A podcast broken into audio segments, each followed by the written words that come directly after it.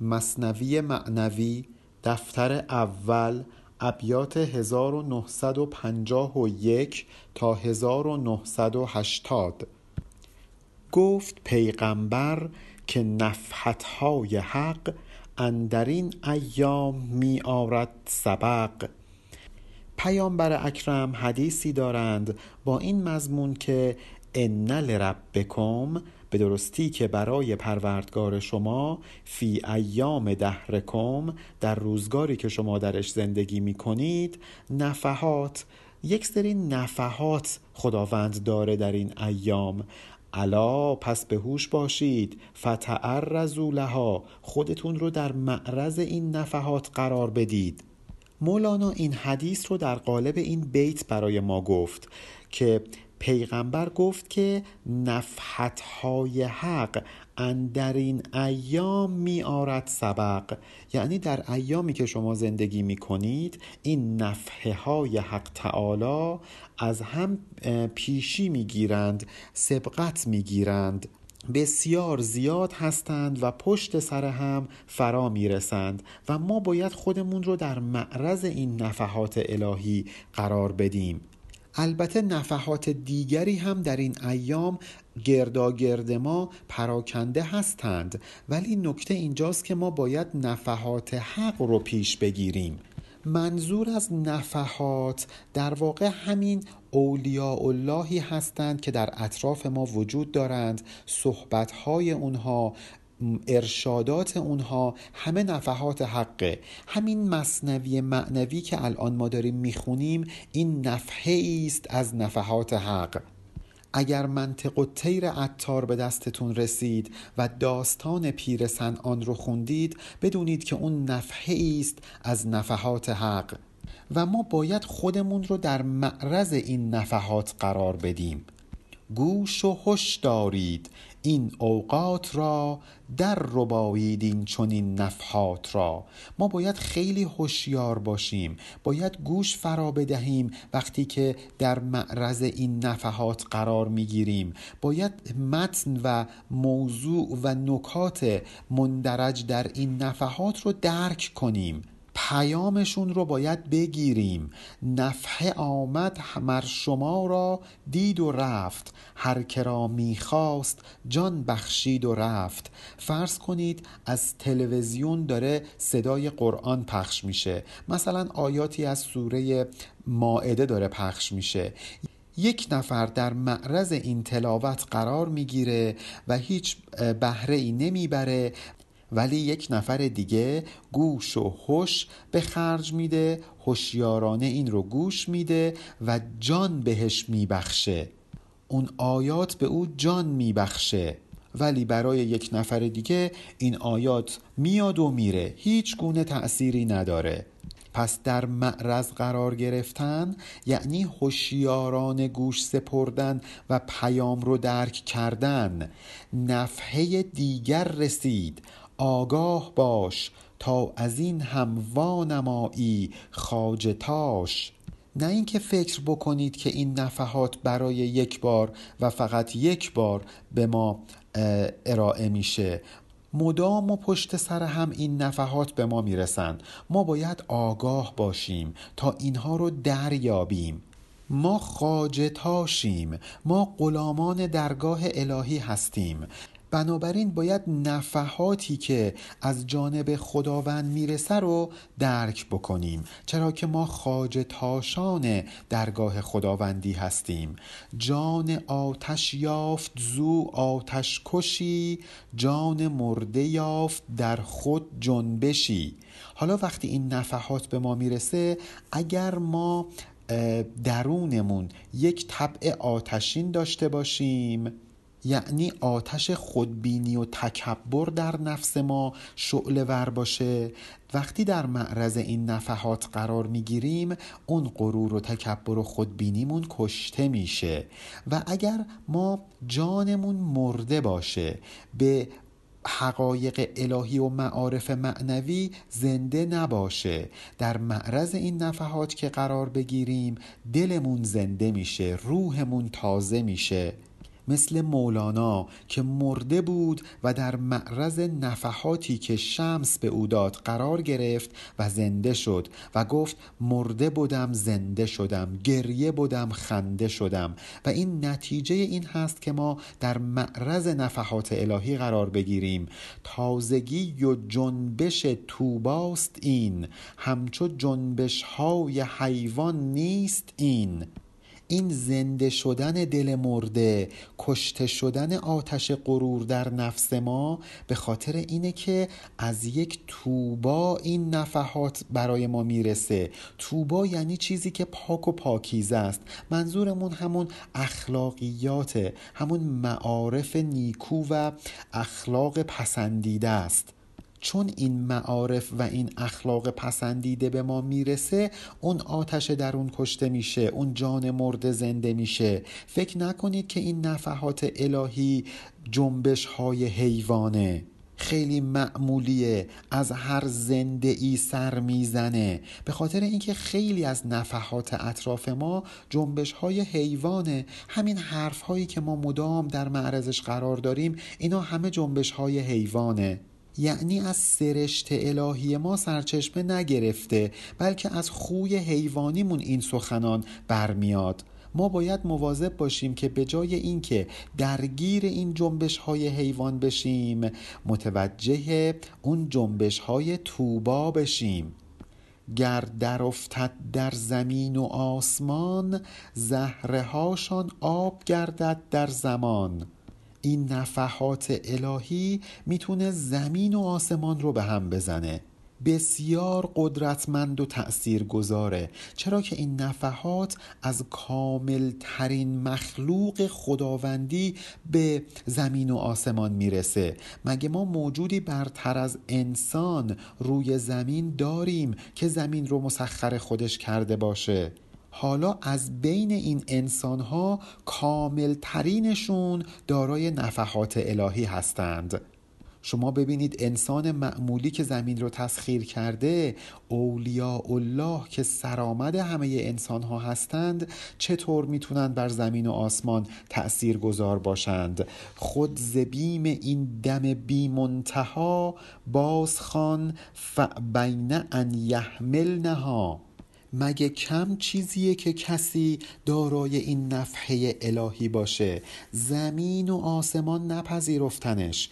وقتی خداوند این نفحات رو عرضه کرد به زمین و آسمان، این امانت رو داشت به اونها میداد، اونها فابین ان یحملنها، از اینکه اون رو حمل کنند سرباز زدند، بلکه انسان پذیرفت، به خاطر اینکه کان ظلوما جهولا، ظالم و نادان بود.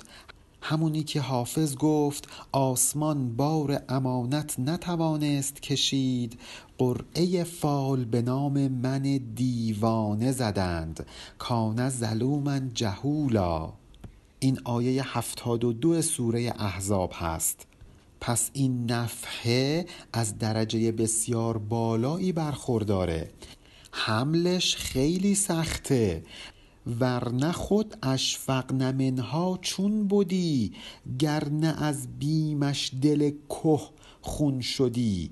اگه سخت نبود که زمین و آسمان اشفقن منها نمی کردند، نمی ترسیدند از قبول این امانت الهی. خون به دل کوه نمی شد از ترس این امانت. و اینها همه کلماتی است که در همون آیه آورده شده و مولانا ازش استفاده کرده. یک شکل دیگر این نفحات الهی مکاشفاتی است که بر عرفا حاصل میشد. دوش دیگر لون این میداد دست، لقمه چندی در آمد ره ببست. دیشب یک گونه دیگری از این نفحات به من دست داد، به شهود رسیدم، به مکاشفه رسیدم. ولی همین که یک لقمه چندی از دنیای مادی منو به خودش مشغول کرد، راه این مکاشفه بسته شد. حالا این لقمه مادی میتونه این باشه که چند لقمه غذا خورده مولانا و راه مکاشفهش بسته شده، یا اینکه درگیر رفع نیازهای معیشتیش شده یا اینکه با مقامات حکومتی نامه‌نگاری کرده تا نیازهاش برآورده بشه. به هر تقدیر مشغول شدن به دنیای دنی باعث شده تا اینکه مشاهده و مسیر کشف و شهود برای او رهش بسته بشه. بحر لقمه گشته لقمانی گرو، وقت لقمان است ای لقمه برو.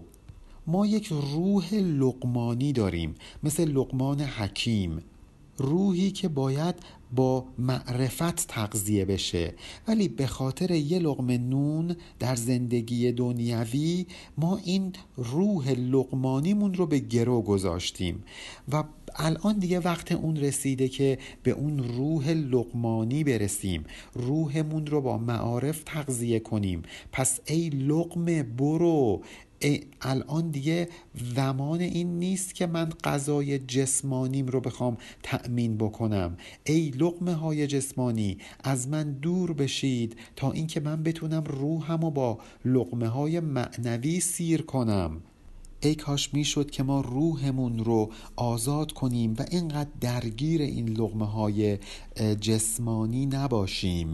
از برای لقمه ای این خار خار، از کف لقمان برون آرید خار. این خارخار ما، این اضطراب ما به خاطر یک لقمه نونه، بنابراین بهتره که از کف لقمان برون آریم خار، یعنی از پای روحمون این خارهای وساوس رو بیرون بکشیم، بذاریم آزادانه به اون چیزی که براش خلق شده فکر بکنه و تمرکزش روی اون چیزی باشه که او رو به سعادت میرسونه و همیشه درگیر این نباشه که 10 تومنش بشه 20 تومن، 20 تومنش بشه 30 تومن.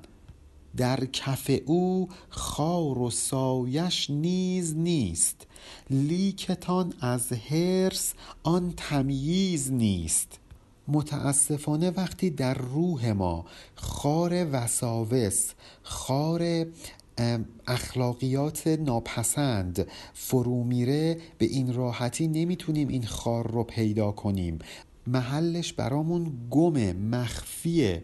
چرا نمیتونیم پیداش بکنیم؟ به خاطر حرصی که داریم، به خاطر طمع و آزی که داریم، به خاطر اینکه درگیر دنیا شدیم و نمیتونیم این تمیز رو داشته باشیم که محل اون خار رو در روحمون پیدا کنیم و از روحمون خارجش کنیم. خاردان آن را که خرما دیده ای، زان که بس نانکور و بس نادیده ای. ما یک چیزی رو خرما تصور میکنیم در حالی که واقعا اون خاره. فکر میکنیم شیرینه ولی برامون زهره. چرا متوجهش نمیشیم؟ به خاطر همون حرص، به خاطر اینکه ما نانکوریم، حریصیم، نادیده ایم، ندید بدیدیم، اصلا بصیرت نداریم، بینش این رو نداریم که متوجهش بشیم. جان لقمان که گلستان خداست، پای جانش خسته خاری چراست. جای روح ما که اینجا روی زمین نیست، جاش در گلستان خداست. باید راه بره، قدم برداره تا برسه به گلستان خدا. ولی این خارهایی که در پای جان ما خلیده شده فرو رفته، اونو از حرکت باز می‌داره، خستش می‌کنه، نمی‌تونه قدم برداره. اشتر آمد این وجود خارخار، مصطفی زادی بر این اشتر سوار. این تن ما مثل یک شتر میمونه که روح مثل یک مصطفی زاد، یعنی یکی از نوادگان مصطفی، یکی از پاکان، بر این اشتر سواره. پس روح ما سوار بر تن ماست، مثل این که یکی از نسل مصطفی بر یک شتری سوار باشه. اشترا تنگ گلی بر پشت توست، که از نسیمش در تو 100 گلزار رست. ای شتر، ای تن، ای جسم، حواست باشه بار گلی بر پشت توست. این چیزی که رود سواره یک بار گله، این روح بسیار پسندیده و عطرآگینه، نسیمش باعث میشه که در تو گلزار بروید. همین روح میتونه ما رو دوچار گلزار معارف و حقایق الهی بکنه. ما پس باید چقدر بدبخت باشیم که به جای اینکه حواسمون به گل باشه، حواسمون بره به سمت خار، بره به سمت جسمانیات و مادیات. میل تو سوی مقیلان از تو ریگ، تا چه گل چینی ز خار مرده ریگ. ولی تو چی؟ تو گرایشت به سمت خار مقیلانه، به جای گلزار حواست به سمت ریگزاره، به جای معنویات حواست به مادیاته. خیلی عجیبه که تو میخوای از خار گل بروید، از ریگزار گلشن بروید. یعنی ما اگه درگیر جسمانیات و نفسانیات باشیم که نمیتونیم به سعادت معنویمون دست پیدا کنیم. ای بگشت زین طلب از کو به کو، چند گویی کین گلستان کو و کو. تویی که از مسیر جسمانیات داری کو به کو دنبال گلستان معنویات میگردی، معلومه که به هدفت نمیرسی. چقدر میگی که این گلستان کجاست و کجاست؟ هر قدر هم که به دنبالش بگردی از مسیر جسمانیات نمیتونی به هدفش برسی، از ریگزار نمیتونی گلشن پرورش بدی. پیش از آن کین خار پا بیرون کنی، چشم تاریک است جولان چون کنی. اگه میخوای در راه سلوک قدم برداری، جولان کنی، باید این خار رو از پای روحت بیرون بکشی، روحت رو آزاد بکنی و دیگه چشمت اون وقت تیره نخواهد بود، روشن میشه، میتونه این مسیر سلوک رو ببینه. پس پیش نیاز سیر و سلوک الالله در آوردن خار نفسانیات از روح آدمی کومی نگنجد در جهان، در سر خاری همی گردد نهان. خداوند به صورت بالقوه انسان رو طوری خلق کرده که در این جهان نگنجد.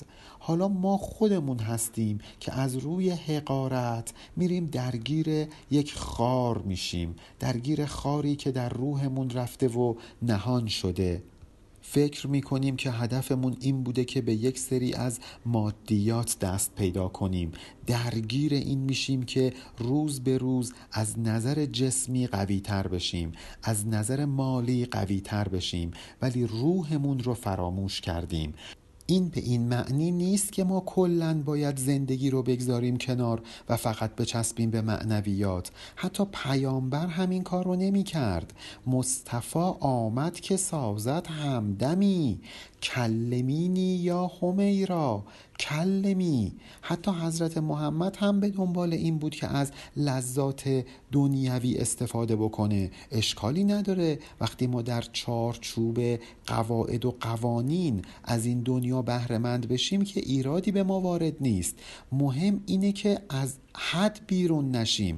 پیامبر هم می نشست جلوی همسر زیباش و بهش می گفت کلمینی یا همیرا، همیرا برام حرف بزن، ای همیرا آتشن در نه تو نعل، تازه نعل تو شود این کوه لعل.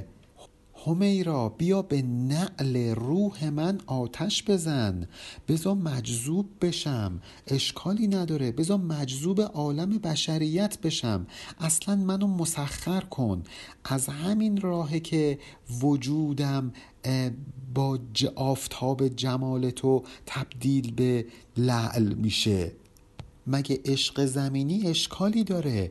در قدیم وقتی که یک نفر عاشق یکی می شده ولی اون معشوق توجهی به عاشق نمی کرده، یک نعل رو اسم اون فرد رو روش می نوشتند و در آتش می گذاشتند تا اینکه عشق اون عاشق هم به دل معشوق بیفته. و این بیت رو مولانا گفته تا ما فکر نکنیم عشق دنیوی چیز بدیه. تا وقتی در چارچوب قواعد و قوانین باشه اشکالی نداره. حتی پیامبر هم عاشق عایشه بود، عاشق همسر جوان و زیباش بود، ولی باید مواظب باشیم که از حد نگذره. این حمیرا لفظ تأنیس است و جان نام تأنیسش نهندین تازیان. در زبان عربی هم حمیرا یک اسم مؤنثه و هم کلمه جان، چون معادل عربی کلمه جان همون نفس هست یا روح هست که اینها مؤنث هستند، فمینین هستند، اصطلاحاً مسکیولین نیستند. لیک از تأنیس جان را باک نیست، روح را با مرد و زن اشراک نیست، ولی اشکالی نداره حالا در زبان عربی روح رو مؤنث به کار ببرند، اشکالی نداره، چون که اصلا روح که مرد و زن نداره. این جسم ماست که به مقتضای ظاهر میتونیم بهش بگیم زن یا مرد، مؤنث یا مذکر، ولی روح که مثل جسم صورتمند نیست که ما بگیم این روح زنه این روح مرد. بنابراین در مسیر سلوک که روح ما داره سیر و سلوک میکنه، مهم نیست که ما زن باشیم یا مرد باشیم، هر دو میتونیم این مسیر رو طی کنیم. اصلا وقتی مولانا عاشق شمس میشه، روح مولانا عاشق روح شمس میشه و اصلا مهم نیست که اینها زن هستند یا مرد، به خاطر اینکه روح که جنسیت نداره، از مؤنث و از مذکر برتر است. این نه آن جان است که از خشک و تر است. روح ما بالاتر از مؤنث بودن یا مذکر بودنه، چون جان ما بی صورته، روح صورتمند نیست، خشک و تر که بر روح تأثیرگذار نیست. نمیتونیم بگیم که این روح مزاجش خشک اون یکی تر یا مثلا مزاجش گرم اون یکی سرد، اصلا مادی نیست. این نه آن جان است کفزاید زنان، یا گهی باشد چنین گاهی چنان. روح که با غذا رشد نمی کنه، افزوده نمیشه، با یک چیز دیگری بجز نان و غذا رشد میکنه.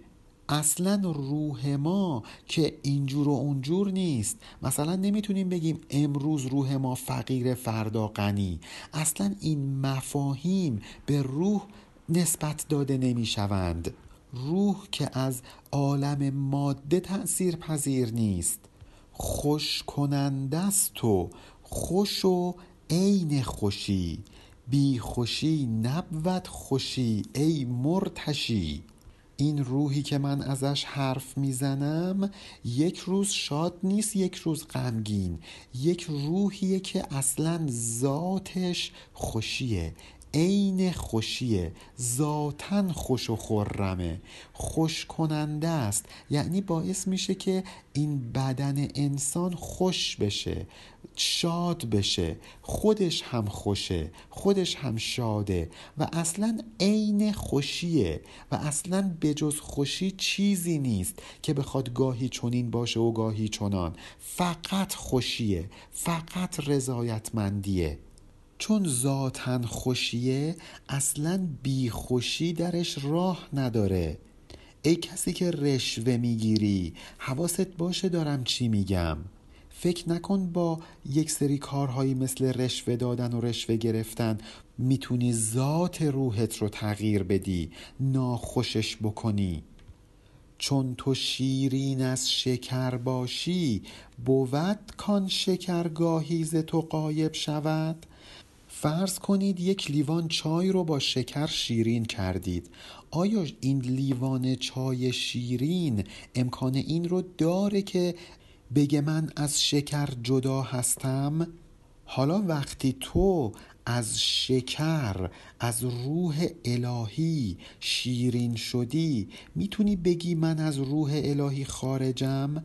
اصلا همین روح الهی تو رو همین کرده که هستی.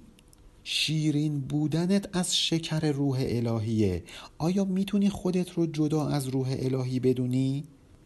چون شکر گردی ز بسیاری وفا، پس شکر کی از شکر باشد جدا.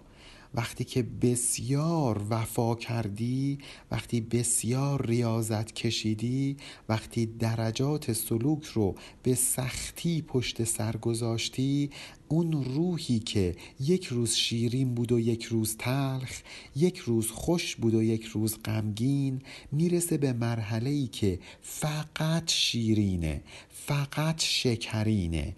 در این وضعیت دیگه اصلا این شیرینی از روح تو جدا شدنی نیست.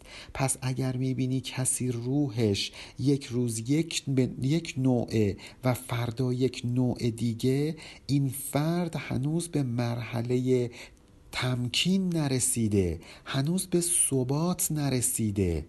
اولیاء الله که این مسیر رو طی کردند، ریاضت‌هاشون رو کشیدند و به مرحله شیرینی رسیدند، هیچ چیز تلخی در این عالم احساس نمی کنند. به جهان خرم از آنم که جهان خرم از اوست. در این جهان فقط سرسبزی و خرمی می بینند، فقط شیرینی و شکرین می بینند. بر همگان گرز فلک سنگ ببارد همه شب، من شکر اندر شکرم. من در این دنیا هر اتفاقی که بیفته فقط شکرم، فقط شیرینم، فقط راضیم. و این مقامی است که ما به دنبالش هستیم و این مقامی است که مسیر سلوک ما رو به اونجا میرسونه. پایان بیت 1980 علی عرفانیان.